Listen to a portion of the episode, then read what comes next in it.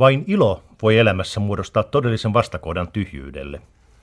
Vakuutti meille aikanaan filosofi Clément Rosset, mutta useimmat meistä eivät oikein osaa ymmärtää tällaista spinosalaista ilonpitoa, vaan me yritämme selittää kaiken järjen kautta, niin ylevän kuin alhaisenkin. Osaltaan kai siksi ranskalainen sosiologi Denis Duclos, joka toimii Pariisissa kansallisen tiedekeskuksen tutkimusjohtajana, on lähtenyt järkiperusteen kunnianhimoiseen yritykseen selvittää, mitä muuta uljas maailmanlaajuinen kapitalismi on tuonut tullessaan, paitsi ne miljardit, jotka päivittäin pelkästään napin painalluksella risteilevät maasta toiseen. Ja nyt kun nämä rahat kulkeutuvat takaisin pääomien perinteisiin keskuksiin, sitä kutsutaan kapitalismin kriisiksi. Tämä kriisi on olennainen ja luonteva seuraus uuden luokan hyperporvariston synnystä. Vai onko? Hyperporvaristo on siis jotain enemmän kuin olisi superporvaristo. Denis Duclosin laaja artikkeli on julkaistu hiljattain Le Monde Diplomatique-lehdessä. Näin Denis Duclos sanoo. Missään tapauksessa vapaasti liikkuvia pääomia ei voida pitää ainoina vallankäytön vipuina. Globalisaation myötä on syntynyt uusi porvarillinen palkanauttijaryhmä, jonka kunnianhimo on paljon tavallisia kansallisia keskiluokkia korkeammalla. Mutta pystyykö tämä uusi luokka lujittamaan nykyistä maailmanlaajuista markkinatalousjärjestelmää ilman, että se tukeutuu perinteisen porvariston politiikkaan ja sivistykseen? Näin siis Dennis Duklos kysyy ja väittää, että ei lopultakaan pysty. Yksin tein hän myös sanoo, että nyt on aika yrittää analysoida tätä uutta luokkaa. Douglasin mukaan maailmanlaajuisella vapaalla kapitalismilla on sellaisenaan vaara ikään kuin itse ahmia itsensä hengiltä, ja siksi sen täytyy palkita suuri maailmantaloutta johtava luokka, joka amerikkalaisen talouslehden Forbesin laskelmien mukaan pyörittää joitakin tuhansia miljardeja vuodessa. Saattaa olla, että tämän uuden luokan hyvinvoinnin ja rikkauden kasvattamiseen riittää vain yksi prosentti maailman vuotuisesta tulosta, mutta sekin riittänee, että tästä ihmisryhmästä tai luokasta, miten vain, on syntymässä ehdoton herraluokka uudelle vuosisadalle siirryttäessä. Hyperporvaristo muuttaa vallan asetelmia ja kulttuurin yhtenäisyyttä. Etevimmät heistä johtavat sijoittajaryhmiä, konsultointia ja juridiikan teollisuutta. Toisin sanoen he pitävät otteessaan rahavirtojen ohjailua ja virkakoneiston päätöksentekoa. Tuotannon strateginen johtaminen voidaan vielä lukea tähän joukkoon kuuluvaksi. Mutta kuten suuret omaisuudet nykyaikana, teollisuuden huippututkijat, tee se itse, miljardöörit, ovat siirtyneet teollisuudesta rahamaailmaan, informaatiotuotantoon, mediaan, jakeluun, luksukseen tai turismiin, niin että tämä hyperluokakin kehittyy siirryttäessä pois insinöörimaailmasta. Dennis Douglasin mielestä maailmanlaajuinen hyperporvaristo on ikään kuin angloamerikkalaisen yläluokan periä, mutta sen toimintatavat ovat jo osittain erilaiset. Sillä on avainasema, kun nopeita päätöksiä tehdään muun muassa siitä, vedetäänkö sijoituksia pois Aasian periferia-alueelta tai Venäjältä. Sillä ei ole mitään merkitystä päätöksenteossa, kuinka noille alueille tulee tämän jälkeen käymään. Hyperporvariston tekemät päätökset vaikuttavat suoraan ja välillisesti miljoonien ja taas miljoonien ihmisten elämään, kirjoittaa Douglas. Hyperporvariston elämänmalli on aluksi muodostumassa rikkaan amerikkalaisen mallin mukaiseksi, mutta lisänä tulee vielä kansainvälisyys. He asuvat mieluiten suurissa metropoleissa, joissa muodostuu tiivis yhteys hallitseviin ryhmiin, ja näin voidaan jakaa vielä eräänlaisia lisäansioita – Siinä missä amerikkalainen yläluokka on ollut uskonnoltaan protestanttista ja juutalaista pikemminkin kuin katolista, tai suurkirkollista piispain istuinta kunnioittavaa pikemminkin kuin metodistista ja baptistista, eli pienkirkollista, niin maailmanlaajuinen hyperporvaristo edustaa kaikkia uskonnollisia värejä. Mutta jopa Aasiassa ja latinalaisessa Amerikassa – Puhdas yksilöllisyyden korostaminen on kaikkein eniten suosiota saava piirre hyperporvariston piirissä. Dennis Duclos ei ehkä ole parhaimmillaan, kun hän yrittää hahmottaa kuvaa hyperporvariston tyypillisestä edustajasta, mutta hänen mukaansa amerikkalainen malli siis säilyy kuitenkin vahvimpana esikuvana kaikille hyperporvareille.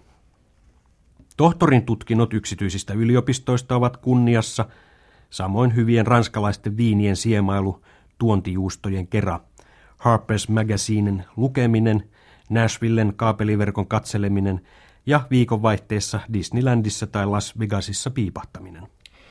Nämä hyperluokkaiset täydentävät ansioitaan erilaisilla komissiomaksuilla, mutta heidän asemansa pääasiallisena turvajana ovat yksityiset byrokraatit.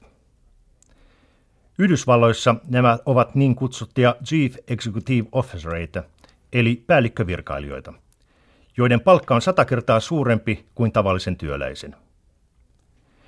Hyperporroristo on siksi kuten muinainen palkittu johtajakaarti, ja tietyssä määrin vielä enemmän eli pysyvää palkkaa nauttiva poliittinen järjestö, mutta se vakiintuisi vielä paremmin, jos se käyttäisi apunaan työnvälitystoimistojen tapaisia ammatillisia organisaatioita tai suoraan vallan käsikassaroina toimivia järjestöjä, kuten American Bar Association. Hyperporvaristoa ei voi asettaa kansallisen tai alueellisen porvariston rinnalle. Se korvaa ne.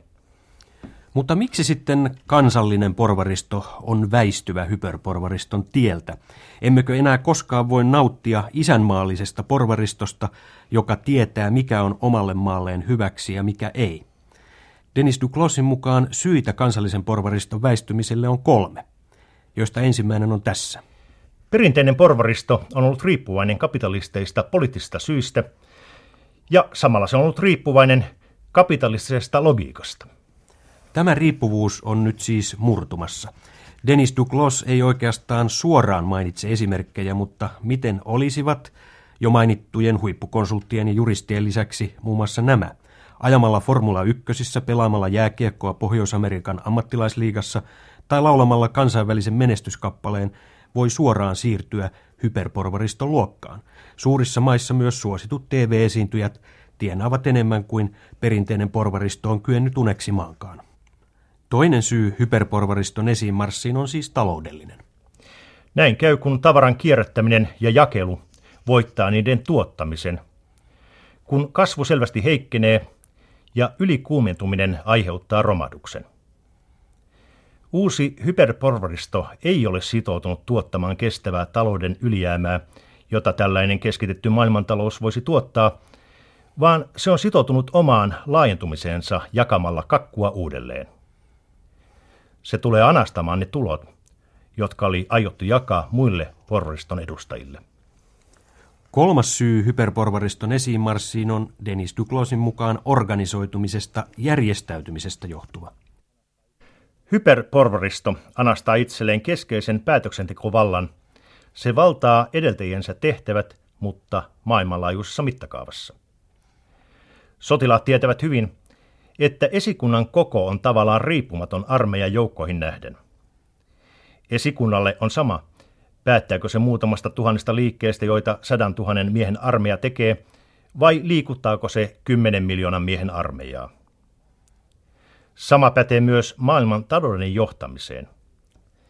Alempia tehtäviä ei voida jatkossa ylläpitää, ellei uudistusta ajavia käskyjä voida ikään kuin palauttaa takaisin alati kasvavilta eri puolilla maailmaa toimivilta erilaisilta areenoilta hyvin asioista perillä olevaan huippukokoukseen – jolla on kykyä antaa suunnaton määrä samanaikaisia määräyksiä. Silloin kun nämä uudistavat viestit ovat kohdallaan, maailman talouden pelkistetetyn esikunnan ei tarvitse olla suurempi kuin aikaisemmat paikalliset talouden johtokeskukset olivat.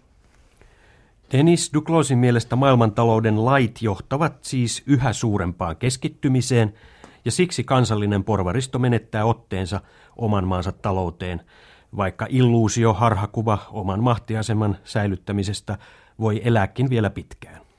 Olisi naivia kuvitella, että kansallisen teknobyrokraattisen eliitin korvaaminen uudella maailmanlaajuisen eliitin verkostolla ei toimisi niin avoimessa taloudessa kuin Yhdysvallat on, tai kaoottisessa taloudessa, kuten monissa entisissä kommunistimaissa, esimerkiksi Venäjällä.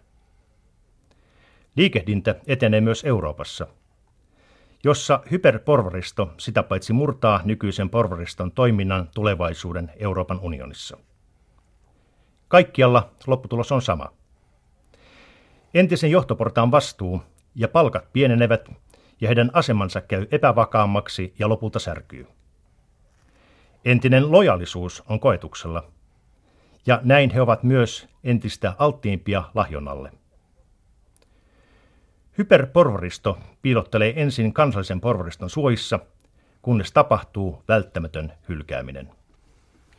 Ranskan kansallisen tiedekeskuksen tutkimusjohtaja sosiologi Denis Duclos ei siis piirrä kovin avoisaa tulevaisuuden kuvaa. Hänen mukaansa valtaansa vahvistava hyperporvaristo on kaiken lisäksi epäkultturelli, jos sitä vertaa vanhaan kansalliseen porvaristoon. Ja miksi näin? Koska sen pääasiallinen arvo perustuu pääomien vaihdosta syntyvän lisäarvon hankkimiseen joka puolta maapalloa. Ja näin se hylkää ne arvot, jotka syntyvät ihmisten välittömistä tarpeista. Hyperporvaristo on kuvien kaataja, sillä pörsseissä liikkuvasta rahasta on tullut kaikkein ylimittari, jolla on kyky tuhota ajatus lähimmäisyydestä. Tämän maailmanlaajuisen kulttuurin piiriin pääsevät kaikki kansat, riippumatta siitä asuvatko he etelässä tai pohjoisessa, ja globaalinen siis päihittää paikallisuuden. Hyperporvaristo on viehättynyt nykyistä globalisaatiosta koska se mahdollistaa klassiseen maailmantalouteen verrattuna keinon silmänräpäyksessä hallita ihmisten välistä yhteistä vaihtokauppaa.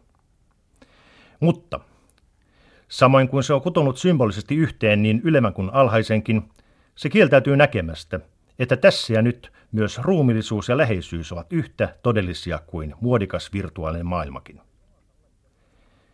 Se ei omalta olemisen riemultaan kykene havaitsemaan, että välinpitämättömyys todellisuutta kohtaan – saattaa vallankäytön levottomaan tilaan. Tämä Denis Duclosin hahmotteleva maailmankehitysarvio kuulostaa vielä hyvin luonnosmaiselta, mutta sopii hyvin yhteen siihen niin sanottuun mondialisaatiokeskusteluun, jota erityisesti ranskalaiset ja muut latinalaisen maailman osan edustajat ovat viime vuosina pitäneet yllä. Sitä voisi kutsua uusmarksilaiseksi kritiikiksi, joka ei puolestaan anglosaksisessa keskustelussa ole ollut vahvoilla. Siksi ei sitä juuri Suomessakaan laajalti tunneta. Mutta maailmantalouden viimeaikaiset myllerrykset ovat ehkä pistäneet monet puhtaasta teknologisesta ja taloudellisesta kehityksestä viehättyneetkin ajattelemaan asioita uudelta kantilta. Mutta annetaan Denis Duclosille vielä viimeinen sana. Hyperporvariston poliittiset ongelmat voidaan supistaa yhteen ainoaan. Sen täytyy yksimielisenä kyetä täyttämään tyhjiö, joka syntyy lahoavien instituutioiden paikalle, jotta sen omat itsetuhopyrkimykset eivät toteutuisi. Tässä näköalana on universaali demokratia, jota maailmanlaajuiset ja kansainväliset erilaiset tahot muokkaavat. Yksi tehokas kansallisen porvariston ja sivistyneen keskiluokan vastarinnan muoto on luoda jännitystä silloin, kun kulttuurisia arvoja ollaan ajamassa alas, muun muassa itsenäisen talouden vähempiosaisten auttamisen, koulutuksen tai tutkimuksen alueilla. Yleiseurooppalaisen tai maailmanlaajuisen rakennelman pystyttämisessä pitäisi nojautua kielten, yhteiskuntien ja kulttuurin laaja-alaiseen kirjoon. Hyperporvariston pitäisi tällöin neuvotella tulevasta asemastaan muiden maailman kehityksen suuntaan vaikuttavien voimien kanssa, niin hyvässä kuin pahassakin.